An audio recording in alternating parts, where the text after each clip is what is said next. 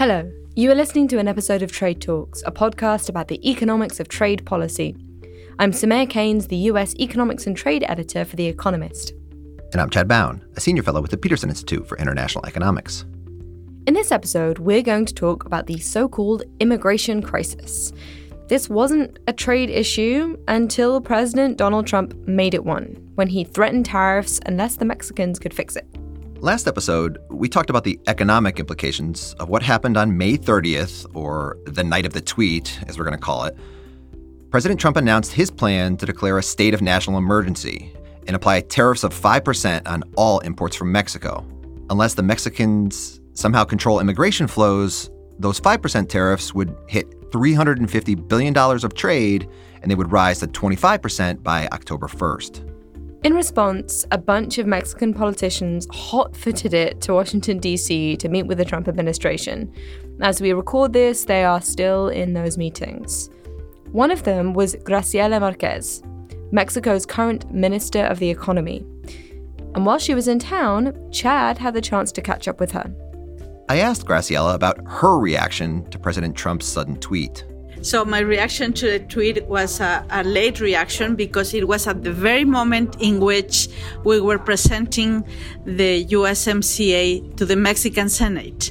So we were there without phones and we were in a ceremony, very important ceremony because Mexican senators were excited to receive the text for the ratification. After we left the room, there was some uh, journalist asking us, uh, "What are you?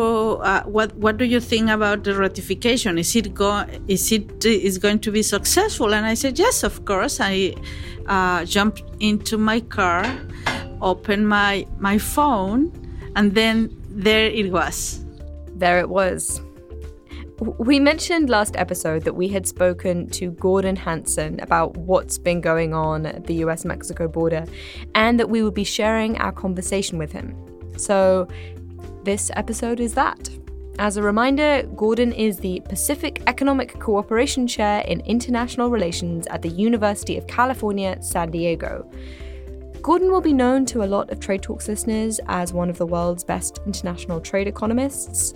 You may have heard about the China shock literature Autor Dorn and Hanson. He's the Hanson. But Gordon is also one of the world's top scholars on the Mexican economy, as well as on the economics of migration. Before we get started, though, a quick warning. This episode isn't really for the faint of heart. Normally, we talk about things like tariffs and soybeans or steel. But this episode is about some really terrible things happening to people. With that, let us begin. First of all, we wanted to know about the history of illegal immigration into the US, or, or undocumented migrants crossing the US's southern border from Mexico. So, the history of undocumented immigration from Mexico to the United States really begins in the 1960s when the U.S. terminated a temporary agricultural worker program called the Bracero Program. That ended in 1965. Not a lot happened right away, but over time, as Mexico's population continued to grow, and Mexico experienced a couple of decades of severe financial instability associated with currency crises, a couple of quite extreme recessions, the flow of, of labor across the border increased.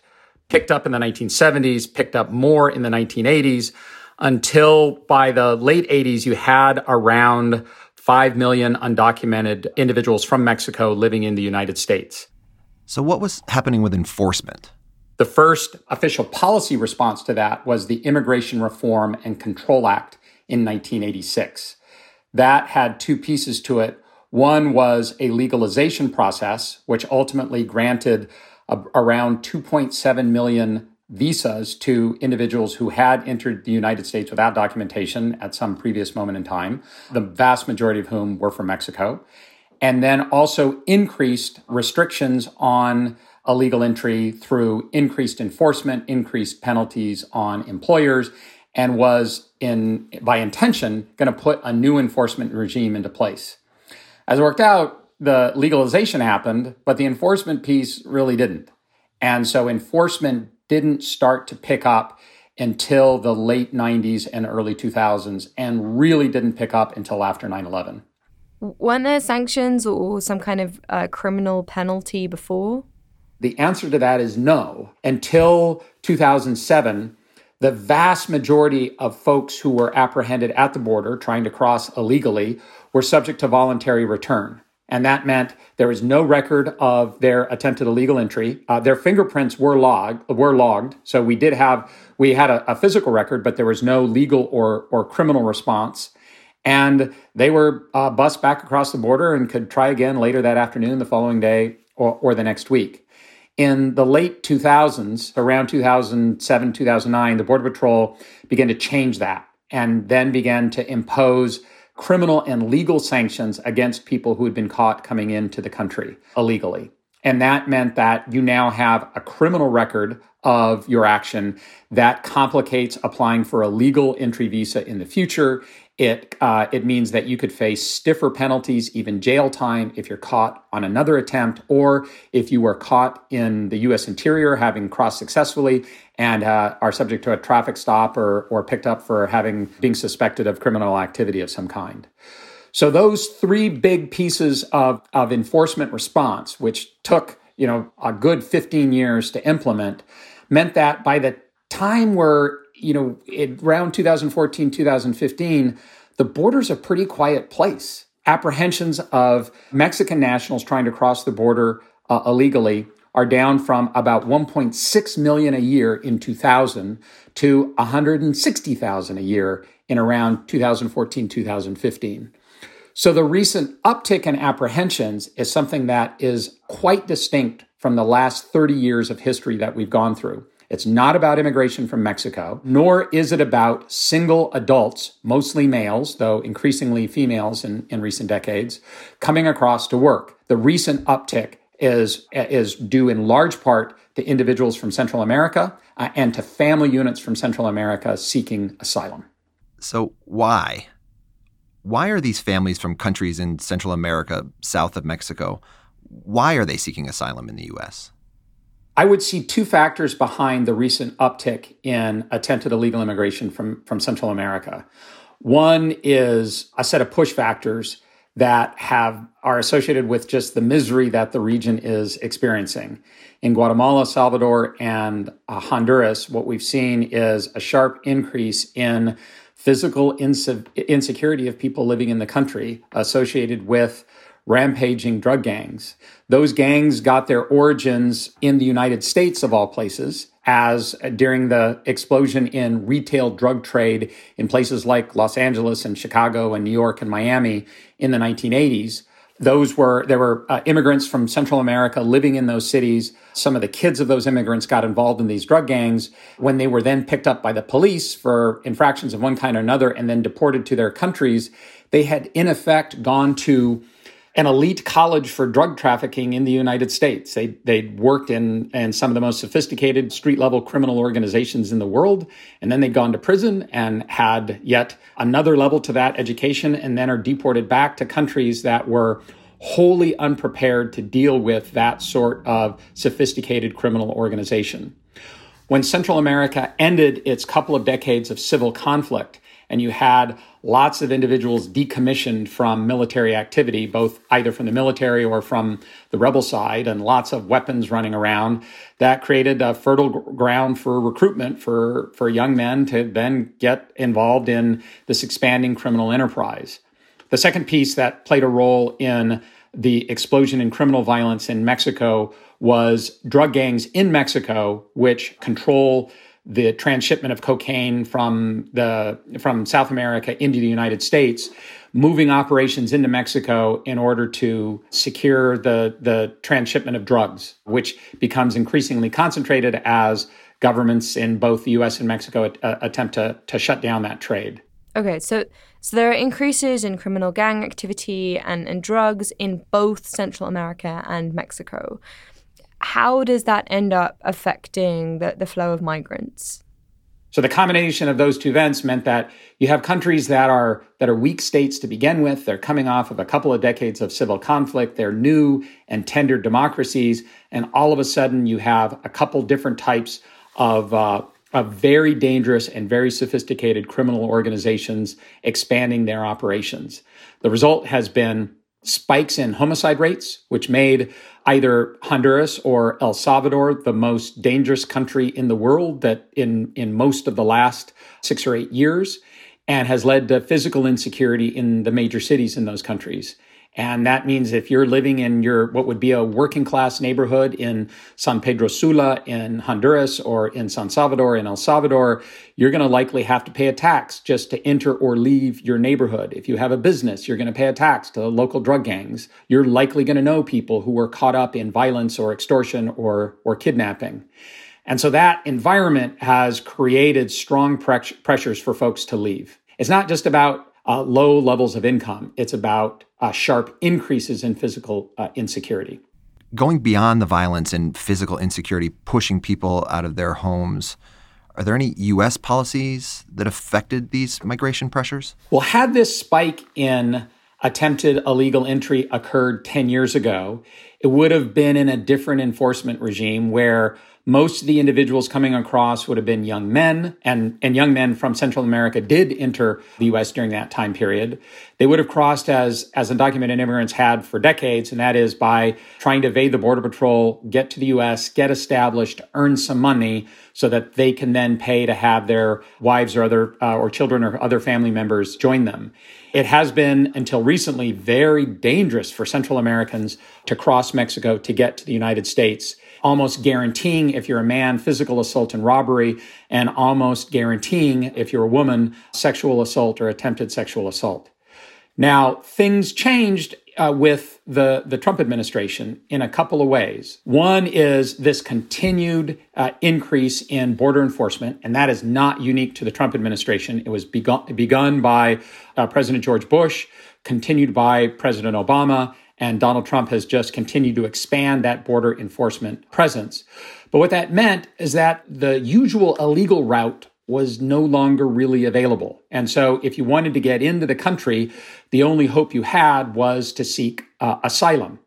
Very few of the folks apprehended at the border had been seeking asylum in previous decades. A tiny fraction of Mexican nationals apprehended would seek uh, asylum. It just wasn't considered a viable option because the U.S. hadn't treated it as an option.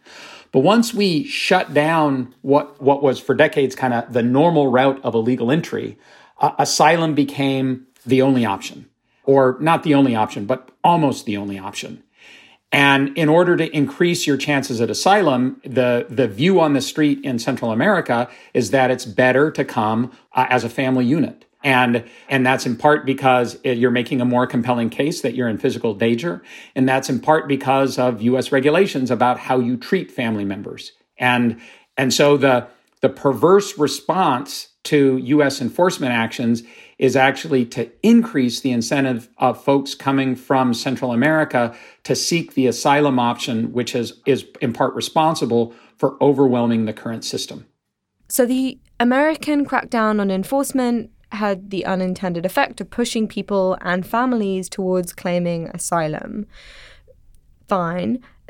Let's talk about Mexico now. What was their immigration policy during this period? So, for a long time, Mexico didn't have much of an official policy. The laws on the books, and these go back decades, part of which going back to Mexico's constitution in the 1920s, and then some laws regarding uh, regulating population matters in the 1940s, gave local officials a fair amount of discretion in terms of what to do with foreign nationals who were in the country without authorization.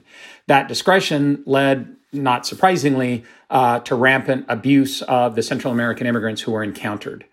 So, what you had in, until very recently was uh, Central American migrants running the gauntlet uh, in Mexico, coming with enough money to pay bribes to get partway through the country. Once they ran out of money, then they would seek a wire transfer to get more money to get to the border. And then once they got to the border, they need yet more money to hire a smuggler to get in to the United States. But some things happened in Mexico in the 2000s that changed the attitude of the country towards immigrants coming from Central America.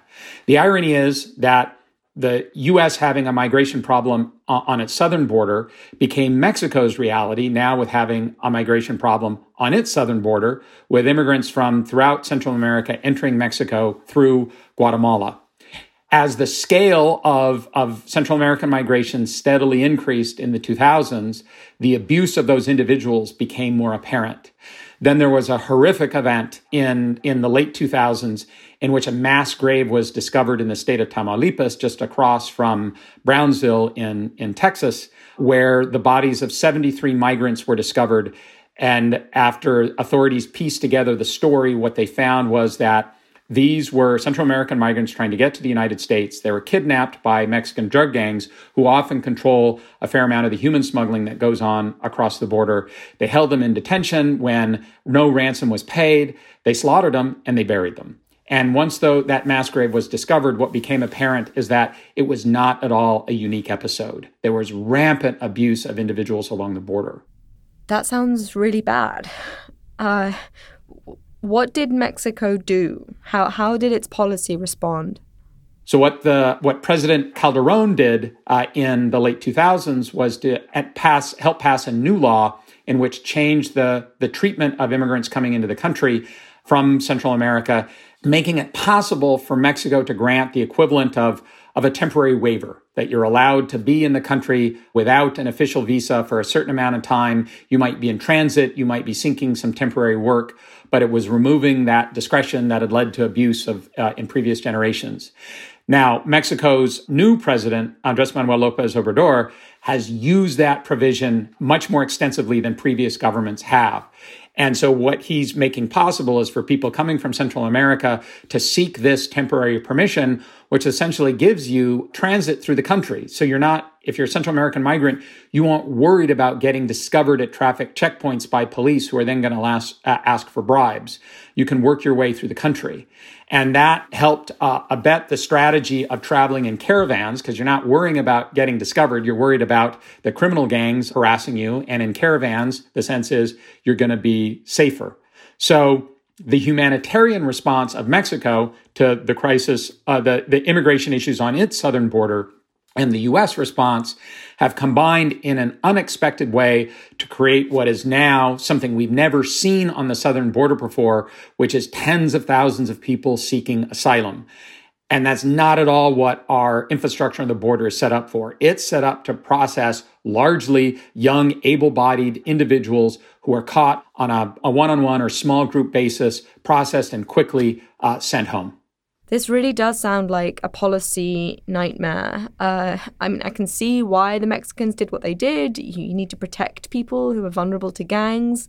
Might not make sense to have people claim asylum somewhere where they're still going to be unsafe. But from the US's perspective, I can I can also see how it, it looks like the Mexicans were, were kind of passing on the problem to them. So on May 31st, President Trump tweeted that Mexico can easily fix this problem. Time for them to finally do what must be done. So, Gordon, is there an easy way for Mexico to fix the problem and, and stop the flow of migrants?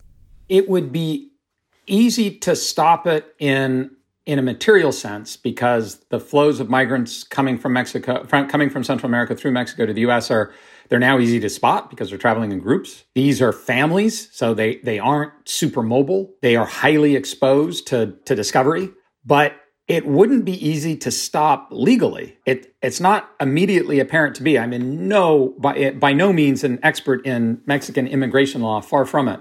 But it's not immediately clear that there are legal provisions that would allow Mexico to intervene. You would, they would have to declare that this represents some sort of security crisis for Mexico. And because of the way that the flow of border by, by grouping families into caravans, what you've done is to make you, to reduce the security problem uh, on the Mexican side. And many of these individuals are now complying with Mexican law by seeking uh, these temporary permissions to be in the country. So, from Mexico's perspective, these folks are kind of doing everything right. So, given laws and and procedures that are currently on the books, it, the the easy part is is not readily apparent to me. It seems to me that the risk is that you tackle the symptoms of a problem, but not the underlying cause. Do we know anything about how to deal with the roots of this problem? Well, think about what we have done collectively as a group of nations when we've confronted major crises in the past. And there have been a multitude of them. There was the, the conflicts at the height of the Cold War, the, the last height of the Cold War in the 1980s, when we had a civil war in El Salvador and we had a civil war in Guatemala and one in Nicaragua that spilled into Honduras. What the, the countries did with Mexico's involvement, because Mexico has a long tradition of being a non aligned country in the region, an intermediary in diplomatic and, and military disputes, was to come together and forge a regional plan for how to address this issue. And that led to the peace plan, which completed around 1990 and was very successful in bringing an end to decades of, of civil conflict. We did something similar, uh, though less successfully, in response to the increase in the, the drug trade in the 2000s. You know, when the U.S. blockaded the flow of cocaine through the Caribbean, it all diverted to Mexico and Central America, and the U.S. Thought, uh, sought through the Medellin Plan to promote economic development and in, in the region as a way of, of staunching the, the flow of drugs. It didn't work, but it was a coordinated attempt among the countries to sit down and fashion a multi year plan in which the responsibilities of the individual countries uh, were clear. The U.S. would put up resources. We would have you know goals and and and uh, milestones that that the individual actors were set to achieve. That model has had mixed success in the past, but at least it's had success. I'm not aware of an example where the region has faced a major threat in which the US has achieved overall success through diktat.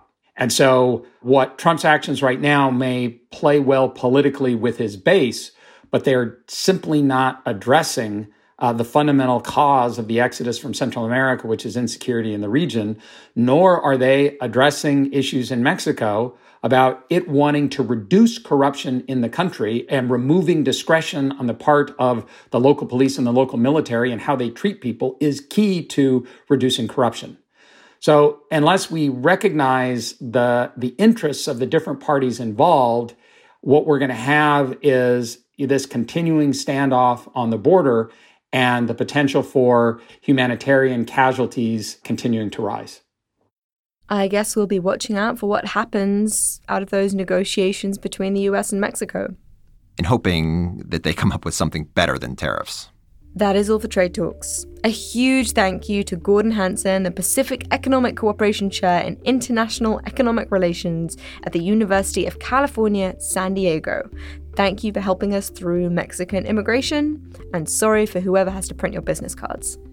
Thank you also to Graciela Marquez, Mexico's current Minister of the Economy, for sharing her experience of the night of the tweet. Sounds like it did not come at a great time for Mexican politics. And thanks also to Colin Warren, who handles our audio. Also, make sure to send us ideas and feedback. We are at email at tradetalkspodcast.com. Do follow us on Twitter. I'm at Soumaya Keynes. And I'm at Chad Bown. And we're on at trade underscore underscore talks. That's not one but two underscores at trade underscore underscore talks. Because when it comes to the number of borders it takes to understand the current US Mexico crisis, two is better than one. Borders are lame. No doubt.